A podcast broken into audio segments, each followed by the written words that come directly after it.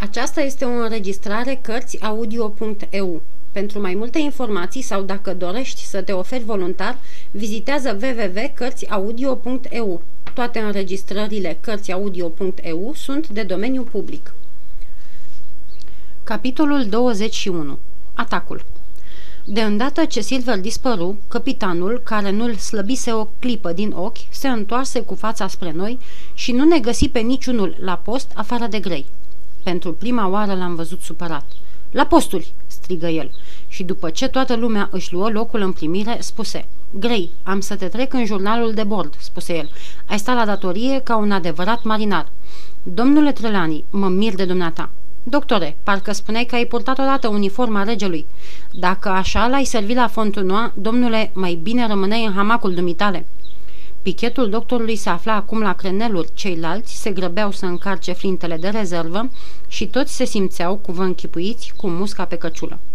Capitanul ne privi o bucată de timp în tăcere. Apoi vorbi. Prieteni, zise el, i-am frecat ridichea lui Silver. În adins i-am vorbit așa ca să-l pun pe jăratic. Până într-un ceas, așa cum a spus, vom fi atacați. Ei ne depășesc ca număr, nu-i nevoie să vă amintesc, dar noi luptăm din adăpost. Acum un minut aș mai fi adăugat că luptăm disciplinat. N-am niciun motiv să mă îndoiesc că nu-i putem dovedi, totul e să vreți. Cei doi pereți laterali ai cabanei, spre est și spre vest, aveau numai două creneluri. În peretele de la sud, unde era tinda, tot două. În cel de la nord, cinci. Aveam cu totul 20 de flinte pentru șapte oameni. Lemnele de foc fusese rânduite înăuntru, în patru stive, ca niște tarabe, câte una cam la mijlocul fiecărui perete, și pe fiecare tarabă din astea pusese muniție și câte patru flinte încărcate, care stăteau la îndemâna apărătorilor. În mijloc erau așezate spângile. Stingeți focul," spuse capitanul. Nu mai e frig și n-avem nevoie de fum în ochi." Domnul Trelani scoase coșul de fier afară și stinse tăciunii, acoperindu-i cu nisip. Hawkins, tu n-ai mâncat încă," urmă capitanul Smollett. Ia-ți singur porția și îmbucă acolo, la postul tău. Grăbește-te, băiete, o să ai nevoie de timp mai târziu. Hunter, dă un rând de coniac la toată lumea. În vreme ce se petreceau toate acestea, capitanul își întocmea în minte planul de apărare. Doctore, dumneata stai la ușă, o rândui el. Vezi de te ferește cât poți de mult. Rămâi înăuntru și trage prin pervazul tindei. Hunter, treci la peretele de est. Joyce, treci te rog la vest. Domnule Trelani, dumneata, care ești cel mai bun trăgător, te așezi împreună cu Grey la peretele mai mare de la nord, acela cu cinci creneluri. Acolo-i primejdia. Dacă răzvesc până acolo și trag în noi prin propriile noastre creneluri, am pățit-o rău. Hawkins, nici tu, nici eu nu suntem trăgători grozavi. Noi încărcăm flintele și dăm ajutor unde e nevoie. Așa cum spusese capitanul, frigul slăbise de tot. De îndată ce soarele se înălță deasupra coamei copacilor, razele lui se revărsară puternic peste locul despădurit, sugând dintr-o sorbitură ceață. Nisipul se înfierbântă, iar rășina din lemnăria întăriturii începu să se topească. Le pădasem mantalele și vestoanele, ne deschiasem la gât, desfăcând gulerele și suflecând menecile cămășilor până la umăr. Stăteam așa, fiecare la postul lui, copleșiți de zăpușală și neliniște. Trecu un ceas. Vedea aș spânzurați, strigă capitanul. E mai apăsător decât o liniște prea calmă. Grei, ia chiuie tu odată. Chiar în clipa aceea se auziră întâiele zvonuri ale atacului. Mă rog frumos, domnule capitan, întrebă Joyce. Dacă văd pe cineva trag, ce mai întrebi? striga acesta. Mulțumesc frumos, domnule capitan, răspunse Joyce cu aceeași calmă bună cuviință. Câtva timp nu se petrecu nimic. Întrebarea lui Joyce însă ne-a zmuțit pe toți. Cu ochii și cu urechile încordate, pușcașii cumpăneau armele în mâini, iar capitanul, în mijlocul cabinei, stătea cu buzele strânse și fața încruntată. Câteva clipe trecură și deodată Joyce ridică pușca la umăr și trase.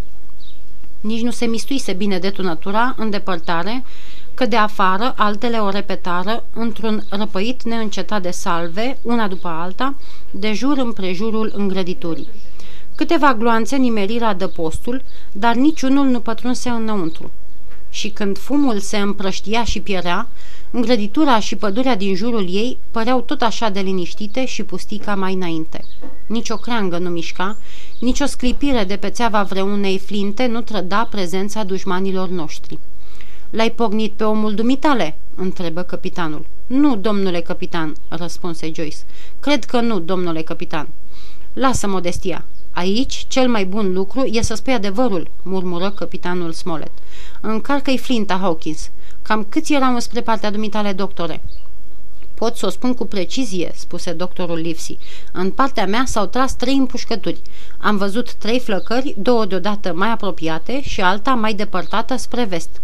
Trei, repetă, repetă capitanul. Și în partea dumitale câte erau, domnule Trelani? Dar de data aceasta răspunsul nu putea fi dat așa de lesne. Dinspre nord veniseră multe împușcături, șapte după socoteala scoiarului, opt sau nouă după grei. De la est și vest s-a tras numai câte un singur foc. Era limpede, prin urmare, că atacul se va desfășura dinspre nord și că din celelalte trei părți vom fi hăituiți doar. Capitanul Smollett însă nu schimbă nimic din cele orânduite. Dacă răzvrătiții izbutesc să treacă peste îngrăditură, chipzui el, nu-i greu să pună stăpânire pe vreun crenel lipsit de apărare și să ne împuște în propriul nostru adăpost ca pe niște guzgani. Nici n-am avut timp de gândire. Deodată, cu un strigăt asurzitor de iureș, o ceată mică de pirați țâșni din pădure, dinspre partea de nord, alergând drept spre îngrăditură. În același moment, porniră din nou și împușcăturile din pădure, iar un glonț, văjuind prin ușă, făcu bucățele flinta doctorului. Atacanții se cățărau buluc pe uluci, ca niște maimuțe. Scoierul și grei trăgeau mereu, trăgeau necontenit. Trei oameni căzură, unul în lăuntrul îngrăditurii, ceilalți doi în afara ei. Dintre aceștia, unul era de bună seamă mai mult speriat decât lovit, căci se ridică numai decât în picioare și dispăru fulgerător între copaci. Așadar, doi mușcaseră țărâna, unul fugise, patru izbutiseră să pătrundă înăuntrul îngrăditurii. Și în vremea aceasta, din adăpostul pădurii, șapte sau opt oameni, având negreșit fiecare mai multe flinte, trăgeau cu înverșunare, dar fără folos, în cabana noastră. Cei patru, care reușiseră să pătrundă, veneau în fugă spre casă, strigând în timp ce alergau, încurajați cu alte strigăte de răzvrătiții pitiți după copaci. S-au tras atunci destule focuri, dar în așa fel se grăbeau trăgătorii, încât niciunul, pare să, nu-și ajunse ținta. Cât ai bate din palme, cei patru pir- pirați trecură peste dâmp și se năpustiră spre noi – Capul lui Job Anderson, șeful de echipaj, apăru în deschizătura din mijloc a crenelului. Pe ei grămadă, grămadă!" răgni el cu glas tunător. În aceeași clipă, un alt pirat își făcă flinta lui Hunter de țeavă, i-o smulse din mână și prin spărtura crenelului îl pogni în cap atât de tare, încât bietul om se prăbuși fără cunoștință pe podea. În acest timp, un al treilea, care o colise nestingerit cabana, se ivi neașteptat în ușa tindei, repezindu-se cu jungherul asupra doctorului. Roata se întorsese cu totul, de unde, cu o clipă mai înainte, trăgeam noi de după meterez, într-un dușman descoperit, acum noi eram cei descoperiți și în neputință de a întoarce loviturile. Casa era împânzită de fum și datorită fumului ne aflam într-o oarecare siguranță – strigătele și învălmășala, flăcările și pognetele pistoalelor și un geamăt înfiorător mi se învârteau în urechi. Afară, băieți! Ieșiți afară și băteți-vă la loc deschis! Spângile!" strigă capitanul. Am înșfăcat o spangă din grămadă și altcineva, smulgând și el una în același timp, mă tăie la degete, dar nici n-am simțit rana. M-am repezit pe ușa afară în lumina soarelui. Cineva, nu știu cine, venea îndată în urma mea. Chiar în fața mea, doctorul, în luptă cu un atacator, îl respingea peste dâmp și, tocmai când îmi căzuse privirea într-acolo, el izbutise să-i surprindă un punct slab în apărare și îl văzui pe hoțoman prăvălindu-se pe spate și sângerând dintr-o tăietură de-a curmezișul obrazului. Treceți după casă, băieți, după casă!" strigă capitanul. Și chiar în vălmășagul acela am prins o schimbare în glasul lui. Am ascultat porunca și, dând un târcol pe la est, cu spanga în mână, am ocolit pe după colțul cabanei. În clipa următoare mă pomeni nas în nas cu Anderson. Răgnind ca un turbat, el ridică deasupra capului jungherul care sclipi în lumina soarelui. N-am mai avut timp să mă sperii, căci înainte de a-mi da lovitura, am sărit în lături și, potignindu-mă în nisipul moale, am venit de-a berbeleacul pe clinul dâmbului cu capul înainte. Când o zbughisem pe ușa afară, la început, alți pirați se pregăteau să sară și dânsi gardul ca să-i sfrăbească cu noi.